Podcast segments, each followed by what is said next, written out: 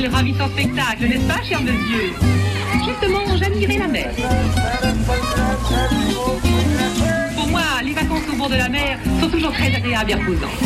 Et oui, à l'approche du 15 août, les touristes vont prendre d'assaut les restaurants de fruits de mer pour décortiquer les crustacés. L'invité de la série estivale euh, carte postale de la plage par euh, Gaël Guinguin nous rappelle que dans le passé, on servait plutôt d'autres plats à manger. Carte postale de la plage, la série estivale qui remonte aux origines du tourisme balnéaire. Avec François de Beaulieu, auteur de Vacances en Bretagne, paru chez Scolvraise. Les touristes visitant la Bretagne pendant l'été ne partent pas sans goûter au sacro-saint plateau de fruits de mer.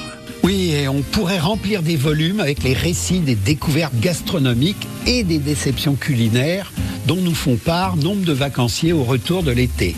Mais on va se contenter ici juste de quelques exemples significatifs. On va commencer avec un souvenir d'un Anglais qui vient en Bretagne en 1859. Il s'appelle John Kemp. Il a raconté euh, son séjour dans un livre qui s'appelle Chasse et pêche en Basse-Bretagne. Alors lui se résigne à ne manger qu'un œuf dur pour le petit déjeuner tant il est effrayé par la crasse de la patronne de l'auberge où il est descendu.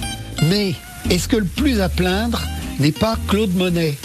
Qui passe plus de trois mois à Belle-Île en mer en 1886 et qui se lamente auprès de ses amis d'avoir du homard à tous les repas.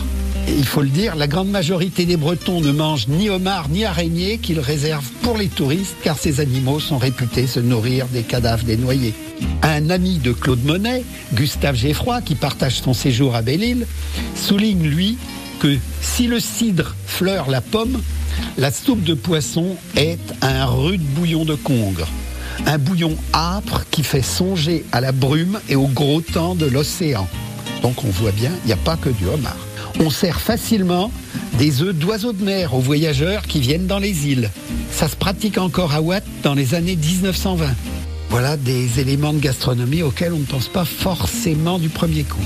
Ce qui compte, c'est que le temps passé à table occupe une part considérable des vacances. Et le plateau de de mer, il est fait pour ça. Il a cette fonction particulière d'étirer les repas à l'infini sans pour autant couper l'appétit pour les plats qui suivent. Ah bah voilà, vous en savez plus hein, maintenant. Hein. Lundi 15 août, François de Beaulieu nous amènera en excursion dans carte postale de la plage.